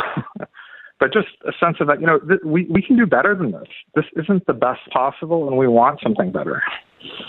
And and I think that they know how important that is. And I think I've seen over and over again that these students are really willing to make sacrifices in their own lives to do things that serve a greater good. I think that's something to be really admired about them. Mm-hmm. And I could only hope that, you know, as they come into power in the coming decades, that they'll continue that sort of attitude with them. Now, I, I think you also mentioned something really early on, John, which I think is important. You said you can, you can see a generational gap. I think, um, you know, probably one of the most important verses uh, that I know of for our moment is Proverbs 4 7, where it says, you know, all you're getting, get understanding. Mm-hmm. I think, I think, you know, you're talking about action. I think the action that really should be the starting point, um, and it probably will be prolonged potentially for months and years, is really trying to understand the people and the communities and the groups that we just don't feel like make any sense to us. Mm-hmm. uh, to sit down and understand it. And you can think about all those divides, you know, Republican versus Democrat, that's going to be a big deal in a month. Mm-hmm but then um, or it is now actually um, if if you know uh, if you're following the news. But then also you know all the questions about race that we're seeing coming up, all the questions about uh, you know international questions, all these sorts of things. Uh, there's so often in our current moment just a group out there that we just don't understand. And I think the first step really should be a really prolonged effort to understand. Right. Okay. So, I, I mean, I appreciate that because certainly we do need some understanding. But, Josh, you know, uh, in your address to students, you talk about St. Louis, which I believe in many ways is very similar to Pittsburgh. That Pittsburgh is uh, Hmm. very deeply divided, segregated neighborhoods, and you know, people don't wander from the two. It just it's it's been this way again. There's that word for generations. So, how do you, um, you know, in this national discourse about race? Even start to have a conversation when geographically we're so far apart from each other? Well, I think that is a really great question. So I would, I would say a couple things that I've learned from being in St. Louis. First of all, I wouldn't worry so much what's going on in social media. And I wouldn't worry so much what's going on in national politics. Not that those things aren't important. And we can certainly uh, create a mess in those spaces, and maybe we can do some good there. But, you know, care about your city you know, local politics and what's going on locally in terms of dealing with these issues is really important. And if we can find ways forward in our cities to make a difference, uh, that's that's pretty important. you know, even if it just stays in your city, and I don't think it would, but even if it did, wouldn't, wouldn't that wouldn't that be a better world? Mm-hmm. You know, I think uh, when I when I came to, to St. Louis, um, I mean, I, I was from California originally. I came here about ten years ago, and you're kind of walking into a story when you move to a new city. Were you guys? Are you guys from Pittsburgh? From Yeah, we're Were you born there? Yeah. okay. Yeah. So, but even then, it's been funny. I've been talking to St. Louis people. Maybe it's the same for you. Even uh, you know, people my age in St. Louis, most those of them that actually were born and raised here, they don't know the history of the city because they didn't participate in it directly, right? Um, one thing that's actually happening now, my uh, my wife is reading this book. Uh, her name's Victoria. She's reading this book uh, that's about St. Louis, going into the history from uh, from the early days when it was first settled to present day, and it's been eye opening for her to realize, oh, yeah, we're in this divided, segregated city, but that didn't happen by accident. It was actually set up this way and then that was passed down from generation to generation, mm-hmm. and each generation modified it a little bit. And in recent generations, we've actually made it worse here in St. Louis. And then you know you kind of inherit that city as a person like you know her who was born and raised here, and you just expect that that's the way it's always been, and that's the way it's always going to be. And we get accustomed to it, we get acclimated to it, and we forget uh, and I mean by forgetting that, not necessarily that each individual knew it, but as a society, we forget what got us here. Right, right. Okay, and, and I'll just pick up on that thread, Josh. But what's interesting is, you know, as there's unrest across the country, and I, I don't know if you've heard this in St. Louis, but we certainly hear this in Pittsburgh. Well, you know, the people who are, you know, the troublemakers are not from here. You know, they're from outside, and you think, well, wait a second, I, I'm not necessarily sure I'm going to buy that Plus, because, they're from somewhere. yeah, Yeah, so it depends what you mean by troublemakers too. So like, you know, there are people who are doing illegal things. Um, maybe they are from outside, but there's also a lot of people who are protesting peacefully, and and you know, and are they troublemakers? Well, the thing about it is, some people do see them even as protesting peacefully, as that peaceful protest is troublemaking. Right. Well, p- protests are supposed to be about s- creating some str- some trouble, right? You're going to stir the pot. I'm protesting. Yeah, but you got to make sure, as John Lewis said, it's good trouble, and that's where we've come. Um, we've run into a lot of problems here in Pittsburgh because it certainly hasn't. You know, two weeks ago we didn't have good trouble here; we had bad trouble. Well, there's that phrase. It's mostly peaceful. Right. Yeah, you know, it's it's a real challenge. I mean, I think like I think the right way, you know, this is something we really struggled with a lot after Michael Brown in St. Louis. So one thing I found out actually is back to go back to the civil rights movement. One thing that actually a lot of people in St. Louis were proud of was that you know black people didn't really protest in St. Louis while everyone else was protesting. Really. Uh, just think about that statement and that sentiment for a while. that that's a little bit of a weird thing to be, you know, proud of. It's kind of like, well, the unrest that's like in Alabama place. Missouri, we got our black people under control. They're they're not going to be around protesting. But regardless, that didn't happen in 2014, and then in 2017 here in St. Louis. I mean, we ended up being a place where uh, you know a lot of people were protesting. You know, and a lot of those people who were protesting, their parents didn't protest during the 60s. Mm-hmm. and and and so people were really wondering through how to work through this, and um, I actually uh, was on a preaching team at a church at the time, and it's a little bit strange for a scientist to be in that place. But I gave a talk that ended up being really important to the students. A lot of them uh, talked to me about it for years afterwards. Actually, it, it, it, where I looked at where we were going through the book of Joel, and you see Joel just completely mourning and grieving and throwing a protest essentially at the idea of injustice he's seeing in the world and how completely screwed it up it was. Mm. And, you know, I kind of pointed out um, in the church, you know, what they're doing is just what Joel's doing. They're they're really just longing for the day of the Lord when all all the you know all the entire world all the paths will be made straight, all the bent things won't be crooked anymore but they're they're longing for that day of the Lord. They're longing for heaven. They're longing for a just world. And and I think there's something very true and right about that. Mm-hmm. Where you know I think we have a tendency to look at a city we love. Like I've come to very much love St. Louis. We have a tendency to look at St. Louis or Pittsburgh. You guys love Pittsburgh too, right? Yeah, I love it. And say, you know, well, it's not that bad if you judge it on a curve. I can find a lot of cities that are worse than it, right? but here's the thing I, I, when I when I understand how right and wrong is understood in Scripture, it's not by judging things on a curve, is it? I think what we learn is that you know everything. I mean, everyone's sinful, and we're all dependent on the grace of the Lord. You know, to to be able to approach the kingdom of God. And you know, as I think about the kingdom of heaven, I've never encountered anyone who imagines you know, when they get to heaven, that, that when they get there, it's going to be a segregated city. Do you know anyone who thinks that? I mean, I talk to atheists no. and I talk to non-Christians and Christians. No one imagines, yeah, when I get there, it's going to be segregated, just like it here is in St. Louis or just how it is in Pittsburgh. That's just that's what heaven is. No one, no one thinks that that I know of. I mean, maybe you do. Someone, maybe like a like a like a true Nazi we might find somewhere might think that, but actually, everyone I know they don't imagine it that way. They just think that, that that's just kind of what the brokenness and fallenness of the world is. Mm-hmm.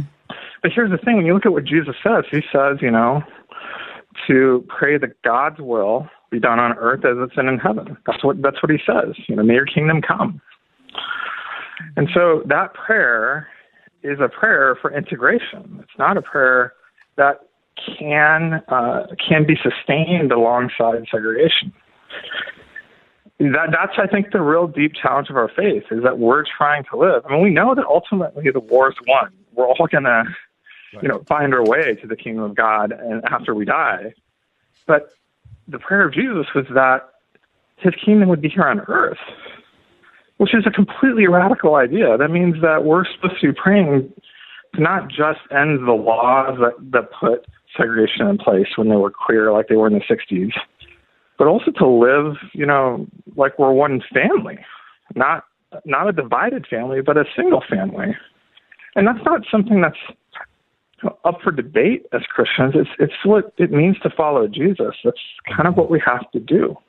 Yes. That's S. Joshua Swamidass scientist, physician, associate professor of laboratory and genomic medicine at Washington University in St. Louis. He's written a terrific book um, called The Genealogical Adam and Eve, The Surprising Science of Universal Ancestry. Josh, thanks for being with us today. Yeah, thanks for having me. And I'll be looking into Pittsburgh too. I'll be praying for you guys. Hey, Good. thanks so much. Appreciate that. I mean, I love the message. We are called to be together, right? Build God, God's kingdom here on earth. We'll take a break and come back. A little Netflix talk.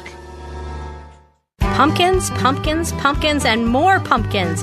Pumpkins are what the Springhouse is thinking about this time of year. Hi, it's me, Marcia from the Springhouse, and we love sharing our farm with you during this beautiful time of year. We've got all kinds of fun planned for you and your family to be able to spend the whole day on our farm pumpkin patch hay rides, a petting zoo, giant square bale stack and pipes for sliding, a hay maze and a corn maze, pumpkin picking right out of the field, old time games under a tent up on the hill, and lots more. And when you get hungry, of course, we have great eats inside too, with lots of pumpkin creations pumpkin pie, pumpkin cookies, pumpkin bread, pumpkin custard, and even pumpkin black bean chili. Every October Saturday features a family friendly meal, and October Sundays feature our 4 H hog roast with all the fixins. Plan to spend a memory making day on the farm at the Springhouse in 84 PA. 724 228 3339 or springhousemarket.com. Okay, some good news during a challenging time for everybody, and this could really help. You may know hundreds of thousands of people have already made the switch to Medishare, which is the affordable alternative to health insurance. And with so many people looking at how they pay for healthcare right now, seeing premiums going up or the cost of Cobra plans, Medishare has extended their special offer and a lot of people have taken advantage of it. Simply apply by September 30th and they will waive your new member fee. That's $170 savings. And of course, that's just a start. The typical family saves $500 a month after making the switch. Medishare is a Christian community that shares each other's healthcare costs and it's worked beautifully for decades. I'll give you the number here in a second. And if you call, you can get a price within two minutes. Just tell them the promo code SHARE to get your additional savings. Here it is. Call 844-45-BIBLE. That's 844-45-BIBLE. 844-45-BIBLE. Has your child swallowed your medicine, your laundry detergent, your nail polish remover? Call the Poison Helpline. Have you inhaled paint thinner, glue, pesticides? Call the Poison Helpline. Have a question about a dose, a fume, something your kid just drank? Call the Poison Helpline. Poisonings can happen at the home, on the job, or in the great outdoors. Call the Poison Helpline first for fast, free advice from medical professionals. Call 1-800-222-1222 anytime, anywhere. 1-800-222-1222. Save the number, save a life. Brought to you by the U.S. Department of Health and Human Services. Join Pittsburgh Theological Seminary online each Wednesday in October at 7:30 p.m. for the combined McClure Lectures and World Mission Initiative's Month of Mission series titled Jesus Christ and the Dividing Wall: Race and God's Mission. You'll hear keynotes from the Reverend Dr. Brenda Salter McNeil, the Reverend Jonathan Wilson Hartgrove, and Dr. David Campt. The event is free to all who register. Learn more at pts.edu. We are everywhere on your radio at 101.5 WORD FM Pittsburgh, at wordfm.com, the Word FM mobile app, iHeart, TuneIn, and at radio.com.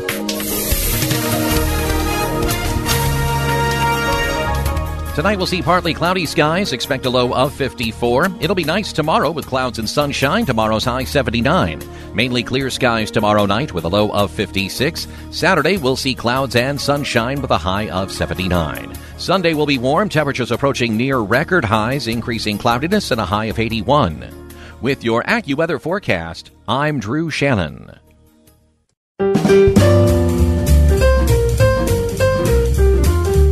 You ever um, get into a show on Netflix or Prime, and you know you're like a season or maybe two seasons in, and then all of a sudden the show just stops after two seasons.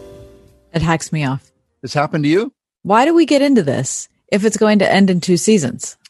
I feel like if I don't have a solid four or maybe five, I'm com- more comfortable with five. I feel like I've wasted my time. Okay. Well, this is weird because Netflix, of course, operates differently than how the networks have operated in the past. So Netflix does not release rating figures in the same way as linear Right. television networks Yeah. do. Uh, however, they um, they renew or cancel shows based on something called viewership versus cost of renewal review process, which Mm. determines whether the cost of producing another season of the show is proportional to the number of viewers that Mm. the show receives. Mhm. Okay. Now, because the weird thing is, Netflix picks up the entire cost of production, right? So um, this is typical for Netflix. Now, a, a regular TV show will hire a production company, or someone will come to the networks with a production and say, "We want to produce this," and then the networks will say, "Okay, we're going to produce the pilot, and then we're going to, you know, sort of make you carry the cost in the hopes that if the show's a hit, it will find other revenues overseas in reruns and whatnot." Typically, of course, we all know this. What starts on Netflix ends on Netflix. So they're not interested in a wider audience. They are the wider audience, Mhm. where the network is looking for now and then beyond. So that's why some shows just don't, you know, they can't cut the mustard and they shut it down after two seasons. Yeah, it. mhm. Here's another thing that Netflix doesn't do that I and I, I that I appreciate about Amazon Prime is that there are no ratings on, you know, no customer ratings. Right. Does that? Do you ever notice that? Is that something that figures into what you decide to watch? Oh, you know, you know what I do?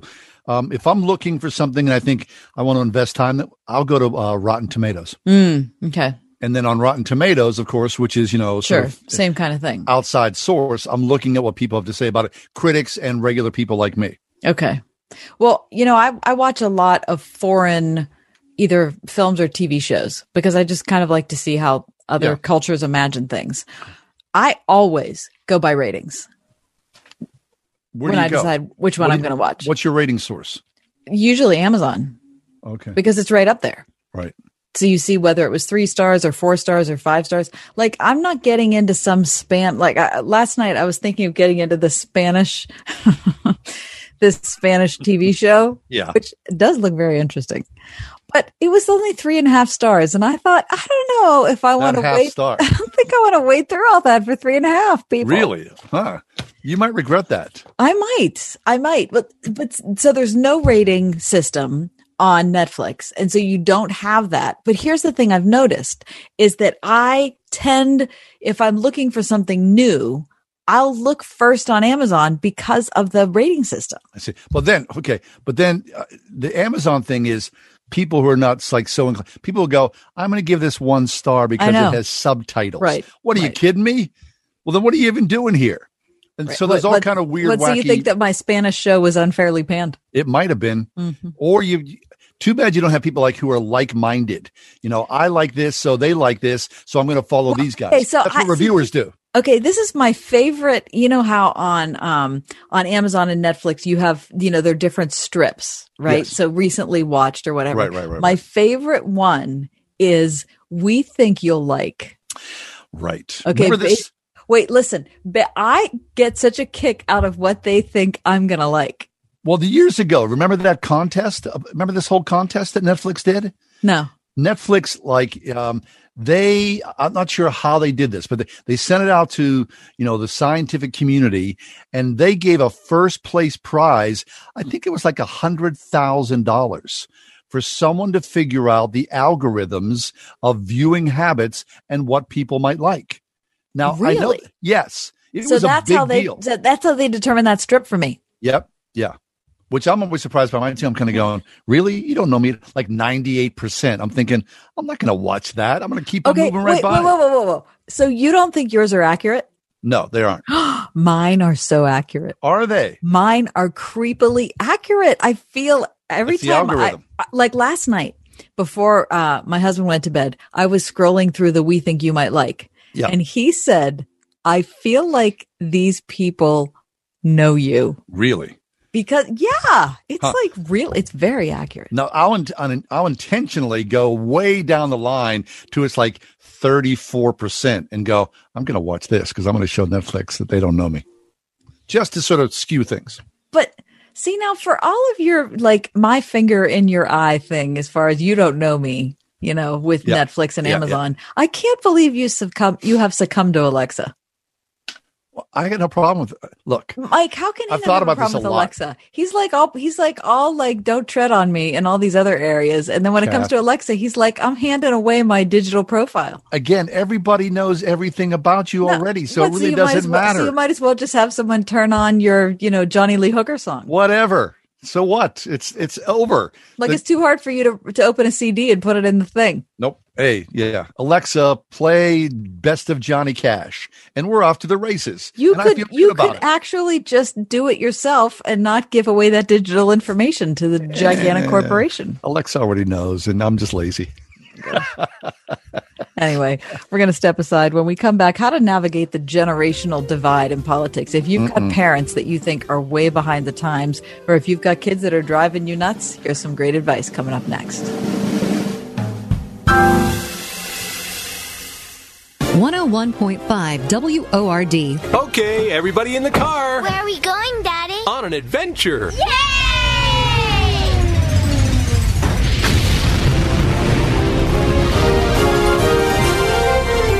Adventures in Odyssey.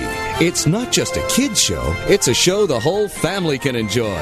Listen on this station. Adventures in Odyssey, tonight at 8 on 101.5 Word FM, WORD. Tonight, the UN is warning that the pandemic is putting the world at risk of widespread famines of biblical proportions. Even as we here in the U.S. continue to struggle with the coronavirus, in poor countries like Haiti and Guatemala, COVID 19 is also creating a food crisis, which is leading to starvation. Angel Aloma is with Food for the Poor. Almost every single one of our partners said that food is the greatest need right now. But the church is rising to meet this need. The thought of any child going without food just breaks my heart. You know, God has blessed us all beyond what we can imagine. We got to do what we can to help, especially kids that don't have anything to eat. Join 101.5 Word FM and Food for the Poor in rescuing children. Just $37 provides six months of life saving food for one child. How many children can you save? From your cell phone, dial pound 250 and say the keyword HOPE. Dial pound 250 from your cell and say HOPE. Or click the red emergency food banner at wordfm.com.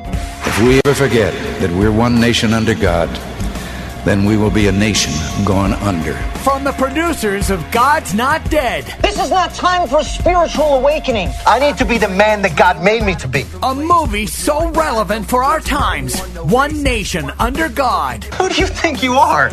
Just expressing my freedom of speech. Not around here, buddy. One nation under God. Winner of 35 film festivals. We can cut God out of the Pledge of Allegiance, but God will always be here. Starring Kevin Sorbo, Antonio Sabato Jr., and football great Herschel Walker. Imagine what we could do united for one nation. Let's make America great again. One nation under God. Go to salemnow.com to purchase and use promo code MOVIE for 20% off. Salemnow.com, promo code MOVIE. This is time that matters. A window of time to help protect the ones you love. Your preteen benefits from staying up to date with their well visits. This is your window of protection. Schedule their well visit now. Brought to you by Merck. Every two minutes, a woman in the U.S. is diagnosed with breast cancer. And in that moment in time, her life changes forever. We're fighting alongside patients because we know one moment can change a lifetime.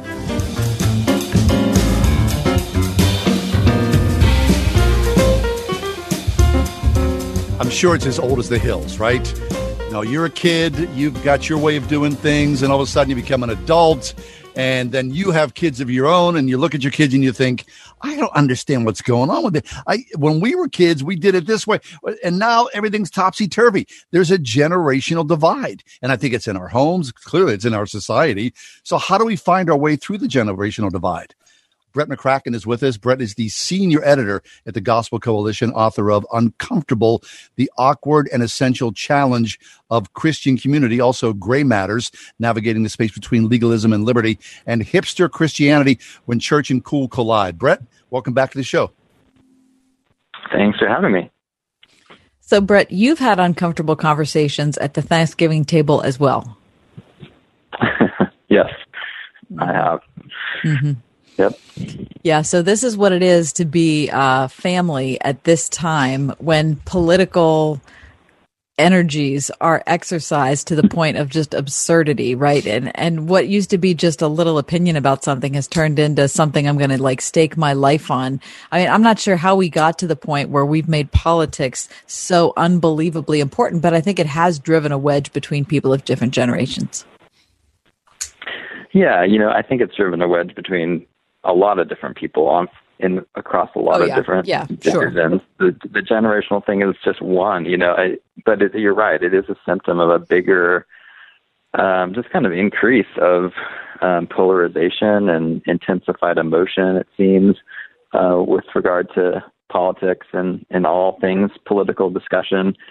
So yeah, everything just feels burdened by even more um, kind of higher stakes and more emotion, and people are more emotionally invested. I think in their um, their respective positions. So any any opposition or any disagreement feels almost like a personal um, assault, or um, yeah, you know, people just get very emotional. So so yeah, I, I, I've seen it in families. I've seen it in churches. I've I've seen it in you know to all sorts of groups this this year. And and of course, this year, 2020, is not helping matters because everyone is already, I think, stressed and and just yeah, has a little bit of cabin fever from COVID, and every everything is caused to get angry. It seems so we're easily triggered, and it's the perfect storm with an election to to kind of be at each other's throats.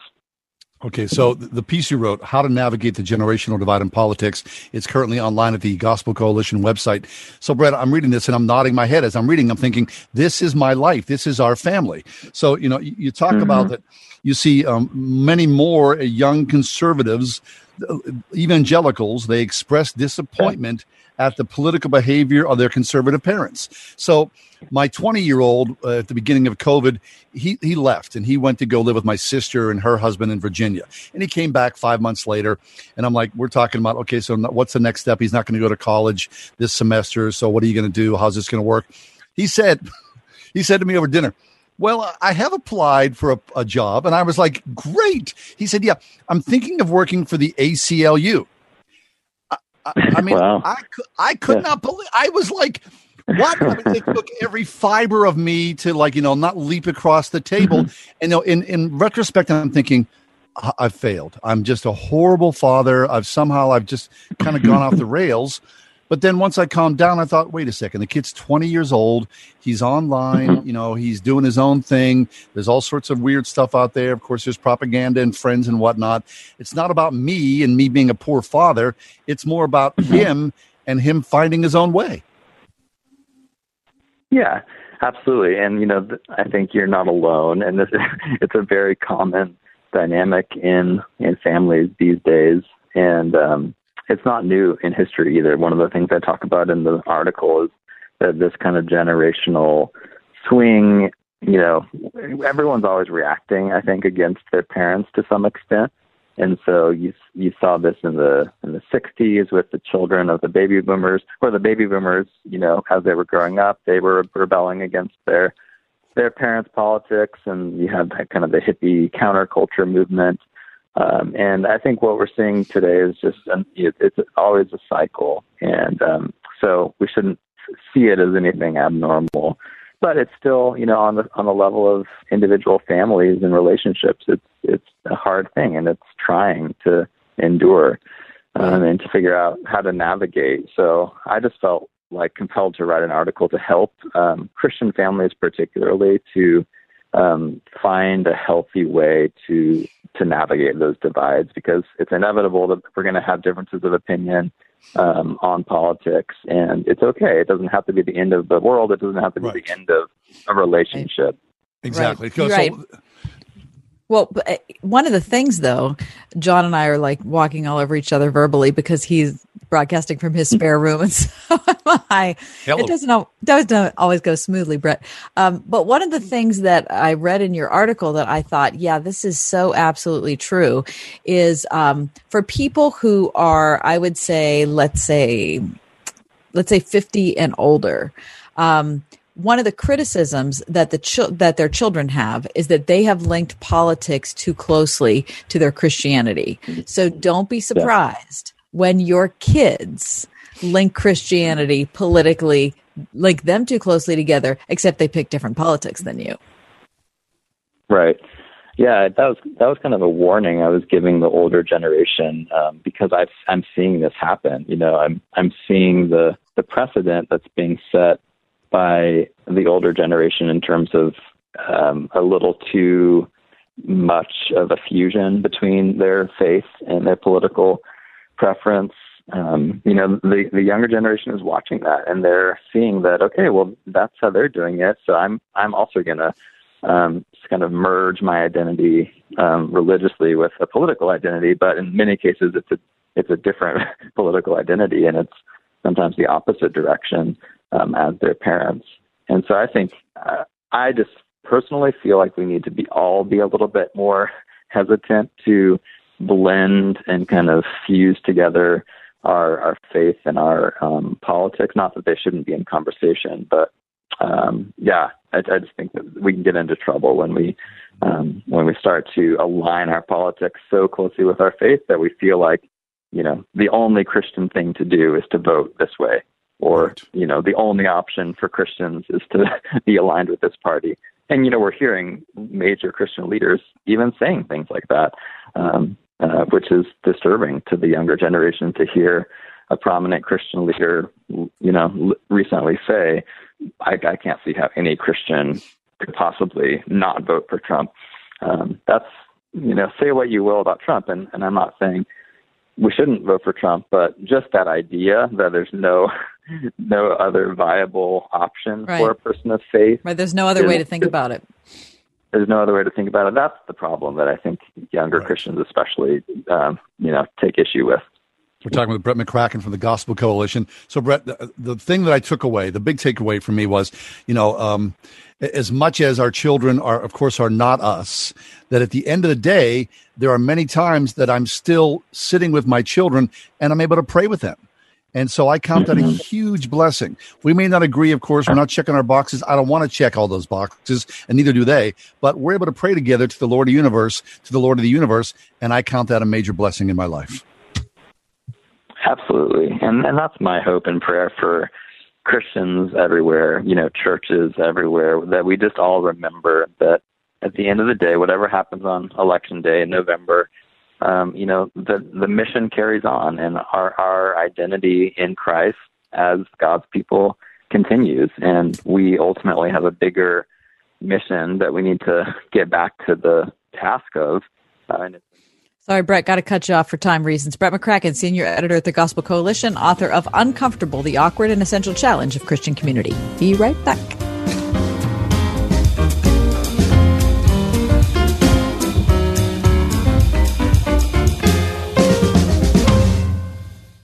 Okay, some good news during a challenging time for everybody, and this could really help. You may know hundreds of thousands of people have already made the switch to MediShare, which is the affordable alternative to health insurance.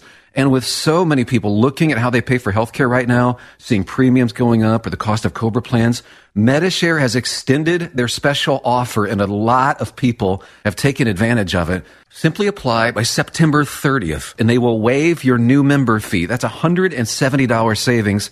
And of course, that's just a start. The typical family saves $500 a month after making the switch.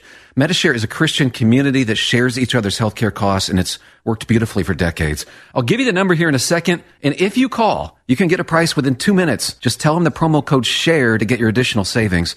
Here it is. Call 844-57-BIBLE. That's 844-57-BIBLE. 844-57-BIBLE. Hi, this is Joe Belanti with J&D Waterproofing at 1-800-VERY DRY. In honor of our 81 years serving the tri-state area, we are offering great savings for all our new and past customers. Call 1-800-VERY-DRY. That's 1-800-VERY-DRY to get your savings on basement waterproofing, bowing or cracking walls, and or footer stabilization projects. Or visit us at jdwaterproofing.com. J&D Waterproofing, family owned and operated since 1939. Seasons of change and uncertainty can be difficult, even scary, but they don't have to control or define you. The counselors of the Grace Wellness Center would consider it a privilege to come alongside and help you replace the fear and frustration with freedom and peace.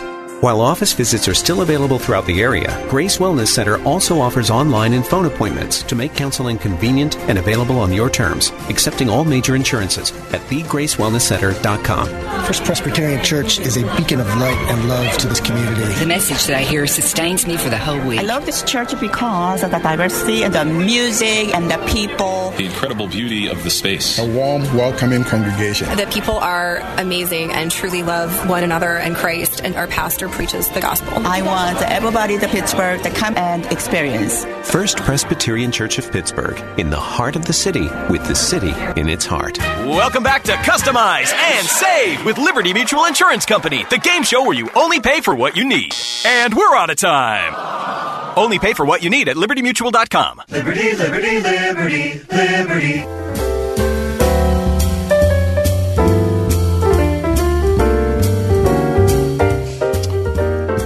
Well, of course, you know, COVID ruins everything. And mm-hmm. so uh, many people's family vacations were, of course, canceled this summer. And now uh, school starts in some weird way. For a lot of kids, of course, it's video school. So families have done something. Uh, I'm reading a piece in the New York Times when the classroom comes with room service and poolside cabanas. Ah, wouldn't that be nice? Yes. So, Show me the way. About, families of means who have left the city and instead have, you know, picked up and gone to Miami. Where? What? Yeah. And there, of course, Zoom is in place. And now hotels are actually providing schools teachers who are certified who your school district will work with to ensure that your child gets the what? quality education they need. Wait, so I'm going to so my husband and I are going to go on vacation and we're going to take our kids with us and some some teacher from the hotel is going to help them through their classes? And or video Zoom at the hotel as well. What? While you sit out by the cabana and have yourself a little refreshment. I vote yes. Wouldn't that be fabulous, huh?